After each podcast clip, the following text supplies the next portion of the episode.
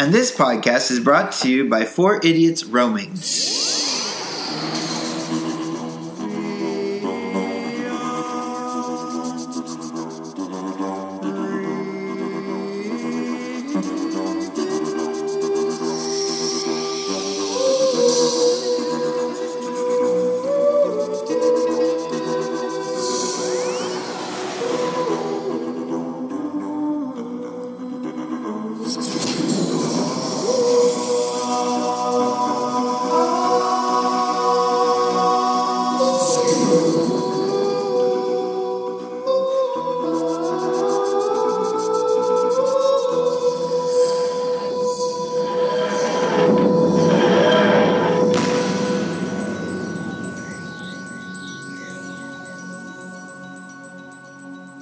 Hello, everyone, and welcome to the Whovian Review. I'm Michael, I'm Shelby. I'm Colin. I'm Kelsey.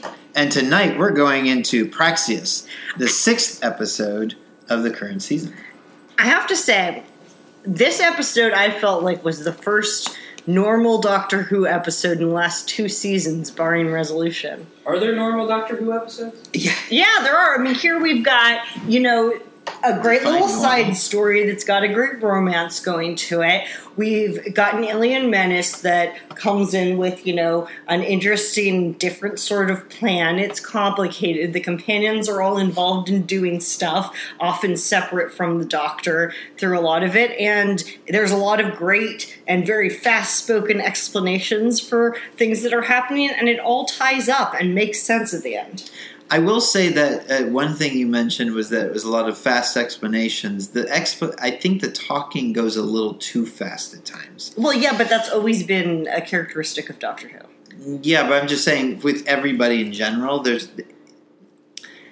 I just think that it would be a little bit easier to understand everyone if they were to slow it down just slightly. Yeah, I agree. I I would say even that last scene where the guy was in the ship and it was breaking apart and he was talking to his, his husband, I couldn't understand what half of what he was saying. Me and I was- neither. A lot of it was just an accent and the background noise too. I felt like. Yeah, but he was he wasn't speaking very clearly. I guess Yeah. is more of the issue. I think in addition there too, there's a few little tidbits that are important and just happen so briefly that you know if you're a millennial minded on their phone for a second, something can go right past you. Definitely.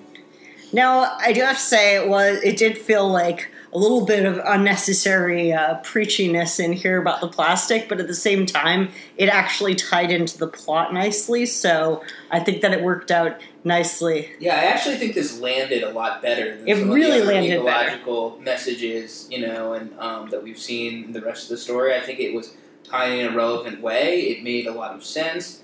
And you know, there there you know are these big, massive barges of plastic, and it's a little bit more of an interesting, specific, you know, facet of you know a problem that humanity is facing, rather than something very general, you know, such as climate change. I think Yeah. also the the from an educator standpoint, this was more. It was an opportunity to be more educational. The original idea or concept of Doctor Who back in 1963 was that it would not only be science fiction, but it would also be an educational program. When the doctor's explaining about plastic and how it enters into our food and which is everything else, gross. I didn't know all that. yeah.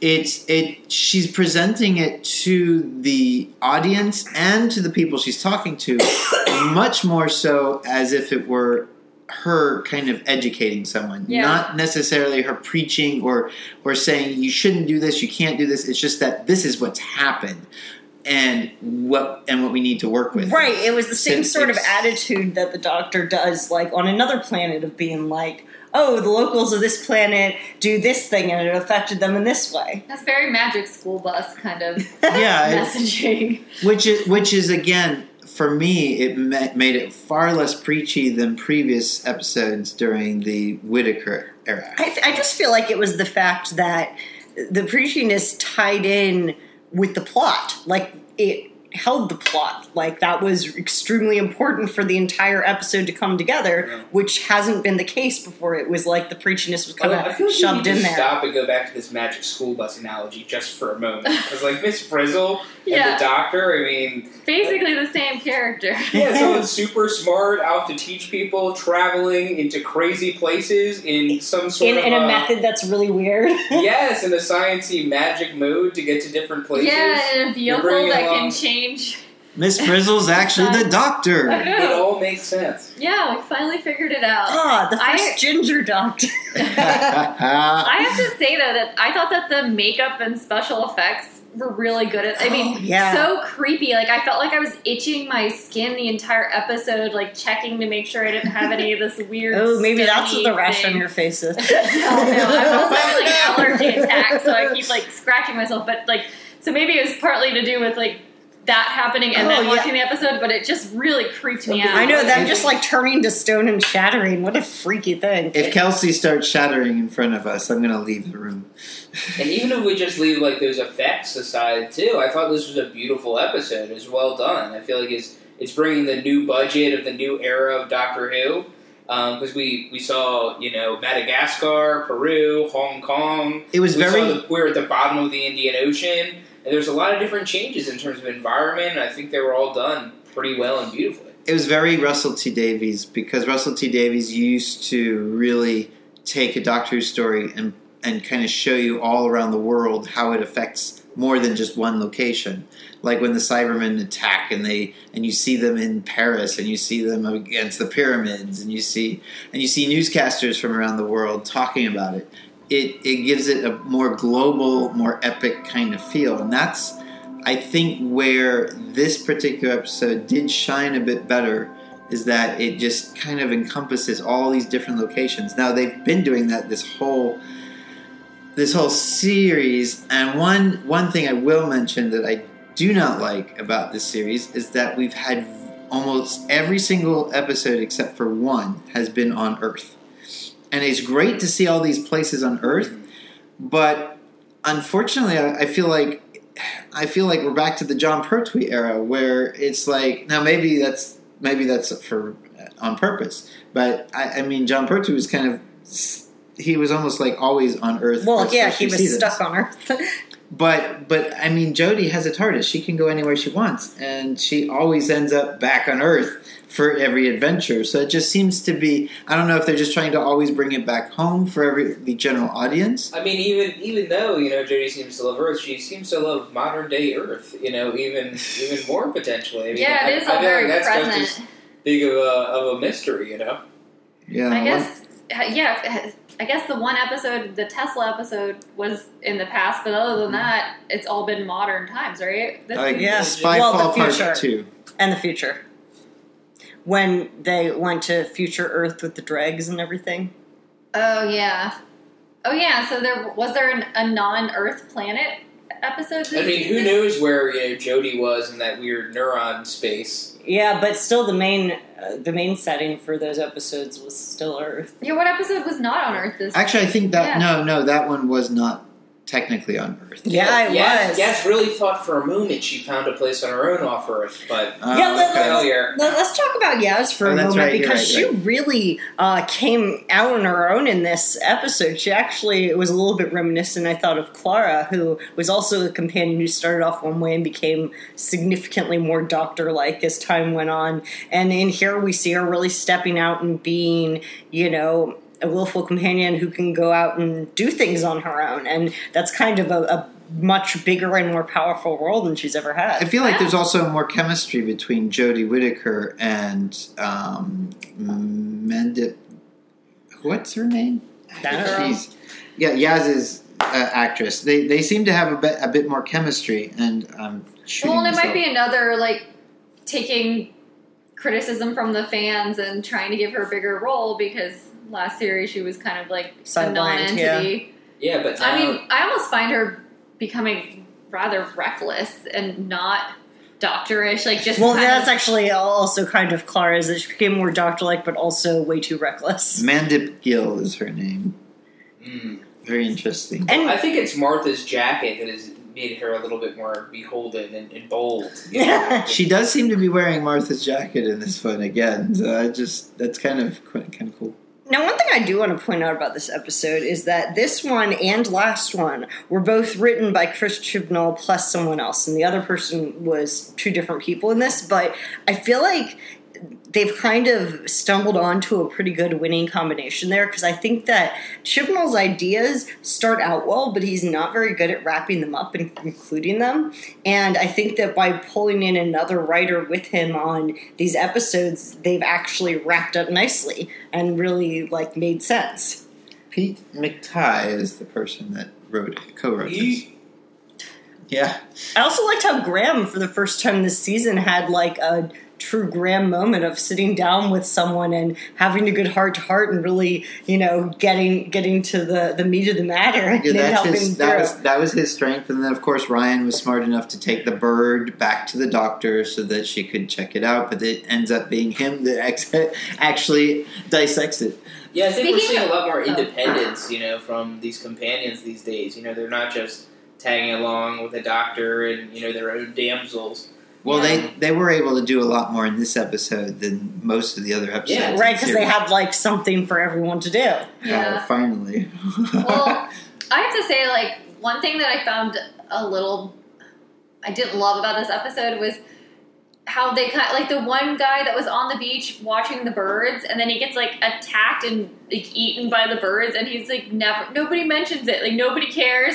He's just like, oh, nobody even says, oh, where did he go? I guess he didn't make it. It was just like he's never like I don't know. I, I felt like that was a little like heartless Yeah. in a lot of ways. You're talking about Aramu, who was, of course, Suki's, I guess, assistant. But I don't. We don't even know if he was an Human? alien or, Or- if he was human. Well, but it Yeah. doesn't matter. He still died he horribly. exist in Yes. the first place? But I mean, that's the point. Is that we never, we never had. Not. I'm kind of echoing what she's saying. We didn't have any final Like closure. say as to what we didn't have the closure, but we also didn't have any backstory other than he was just literally there. Yeah. So that was one thing that they could have probably just added one line, just so we knew what the who he Yeah. was.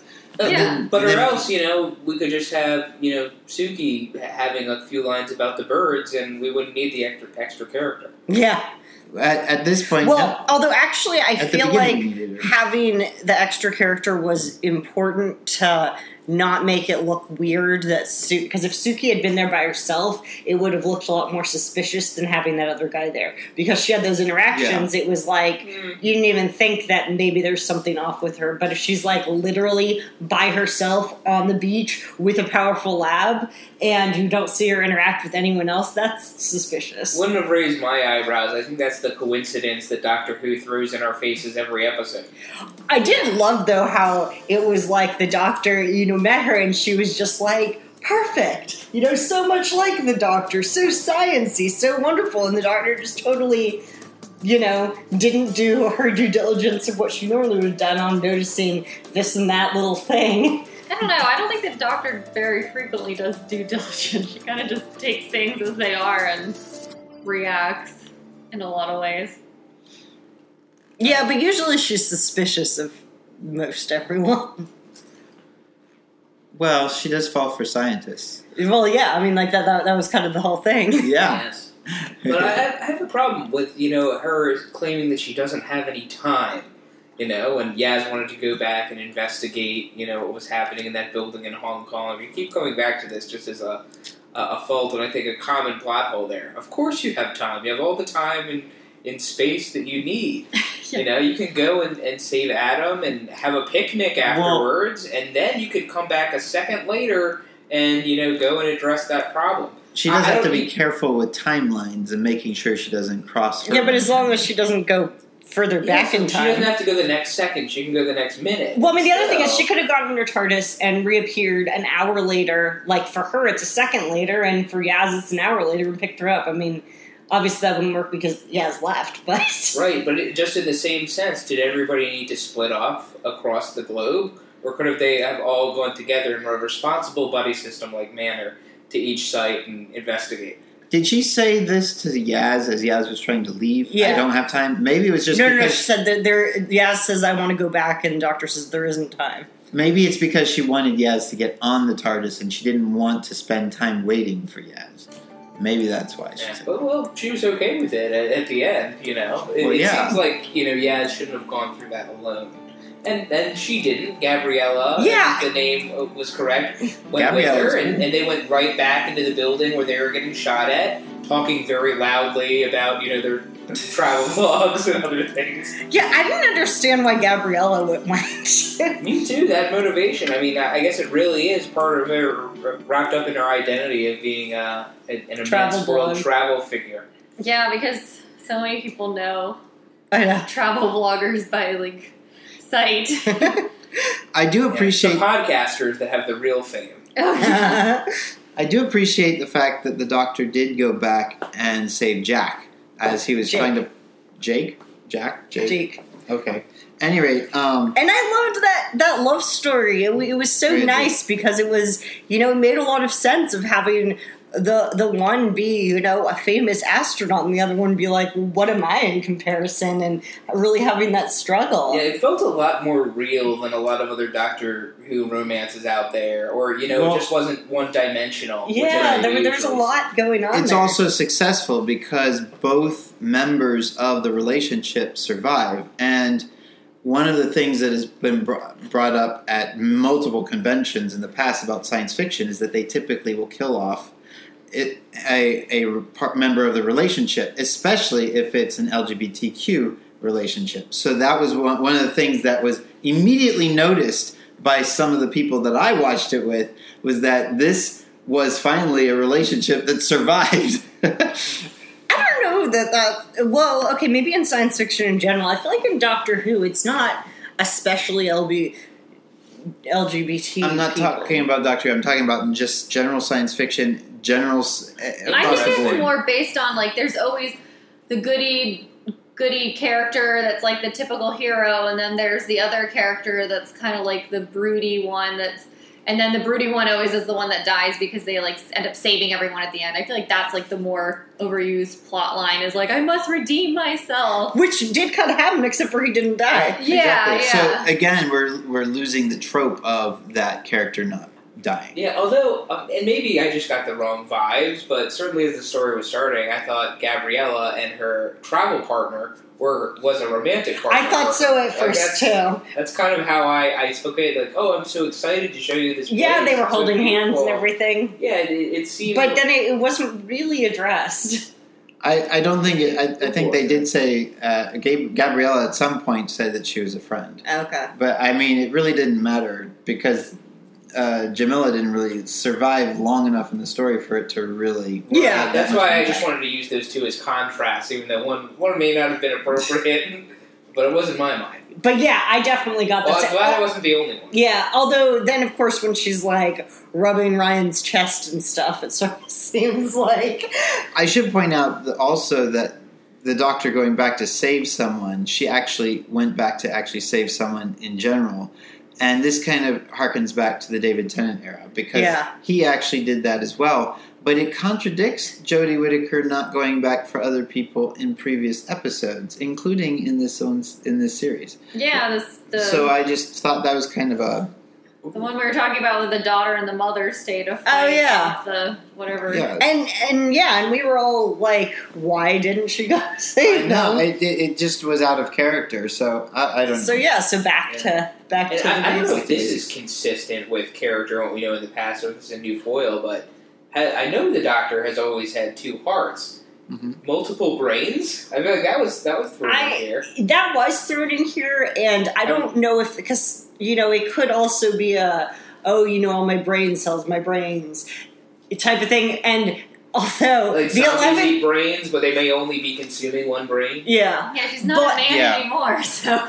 But also, you know, the eleventh Doctor did say he had twenty-seven brains, but we're all pretty sure that that was a joke.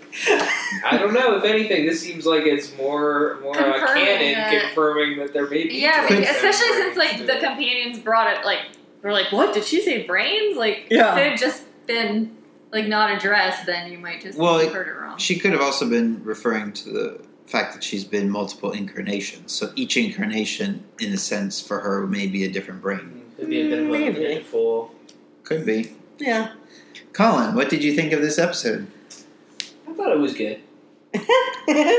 How would you rate it? Oh my goodness! So I feel on the spot.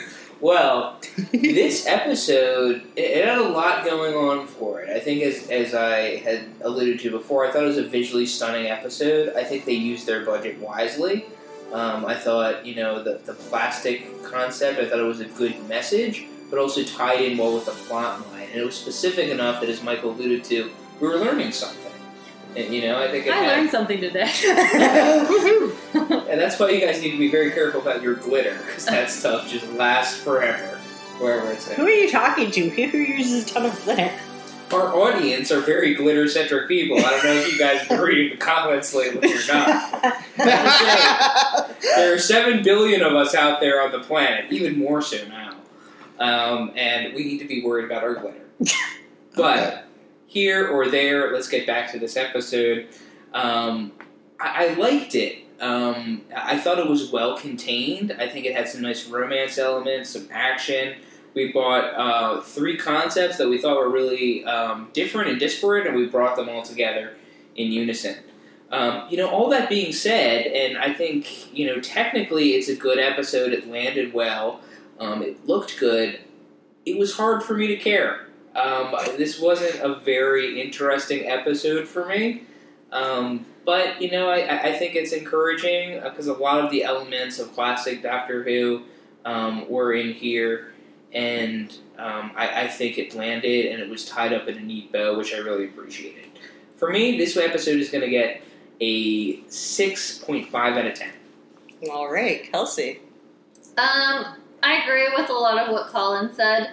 I kind of liked the Alfred Hitchcock kind of element of like the birds because that is a kind of a creepy concept, and they did kind of build up the drama about like birds and just the huge number of them attacking people. And I thought that the the virus or bacteria or whatever it was was also a super creepy kind of like villain or not really a villain but villain of the episode just the whole the makeup and everything just really really creeped me out so i guess that it made me feel something even if Oh. it was creeped out um, but i do agree with colin like i I enjoyed the episode while I was watching it, but it's not one that I'm gonna like come back to and watch again. Really, it doesn't really like like grab me as like a heartfelt episode. It was just an enjoyable watch, but like nothing too amazing, I guess. So I'm gonna give this also a six point five. All right. Um, I I really liked this episode a lot. Actually, I I thought that Gabriella was kind of a weak character, and I didn't much care about her. But I thought that the um, Adam and Jake story, I liked that one a lot. I thought that they were really great side characters. Um, and I also really liked uh, Suki. I thought that that was interesting. I did not see it coming. That she, you know, was brought this virus here and stuff. I thought that the plot itself was really good. Um, I loved the whole the companions all getting spread out across the globe. The doctor like ping ponging between them. Them really using that. I assume spy gear, the dot coms to to talk to each other or whatever. And uh, yeah, I, I thought that it came together really nicely. That said, it, I mean, it wasn't the greatest episode, but it, I thought it was very entertaining and a very solid episode. I'm going to give it a an eight. That's very solid. Um, this episode actually reminds me a little bit of a Jon Pertwee story called The Green Death, which also deals with um, chemicals being spilled out and pollution, and it has a very political message. But it takes that political, it takes that kind of um, that political message and turns it into a very important plot device and it kind of is a little bit educational to a degree. But in this case, I think they they went even beyond it and made it even more kind of not in your face, ed, ed, uh, not in your face political, but more educational and more more reasonable. The doctor was just trying to state facts. This is what's happening, this is how it's happening, and this is what we've got to do to stop it from happening. So, with that, I, I actually appreciated that aspect of this episode. I think some of the characters fall a little flat, and it mostly because there's so many characters in this. You've got to spend so uh, you've got to spend only so much time with each one. So of course the emphasis will be on Adam and Jake, and not necessarily on um, on Gabe, Gabriella or Jamila or or this poor guy that Gets eaten by what, what, that, that was Suki's right hand man that just kind of disappeared off the face of the earth. Nobody even said a thing. Um, so that was kind of a disappointment part of this episode. But I mean, overall, like you, like people have said already, the plot actually seemed to work quite well. Um, I will be giving this a seven out of ten. I think it is a solid story. I I think that's pretty decent. I do want to point out last week I mentioned that I thought that the medal that was um, that the companion had. What was the companion? Adric. No, no, no. Well, yeah, I thought it was Adric's medal, but it wasn't. It was actually the. It was Ruth's doctor's companion's medal of honor that he held on to. Gotcha. I'm not sure how it was tra- traceable or tracked, but I just wanted to make sure I pointed that out. I was wrong. It just was. It that was that actually makes a lot more sense with, with the whole timeline. Well, if you should take this away, anything away from this episode is that Michael is fallible. Thanks for joining us. I would hope I'm fallible. I'm. I- I'm not a time lord. Bye. Bye. Oh yeah. Um, email us too. Yeah, Do you do want- stuff and tell your friends about us. Yeah. Put in some legwork. We do it every week. And don't eat pears. Good night, everyone. Night.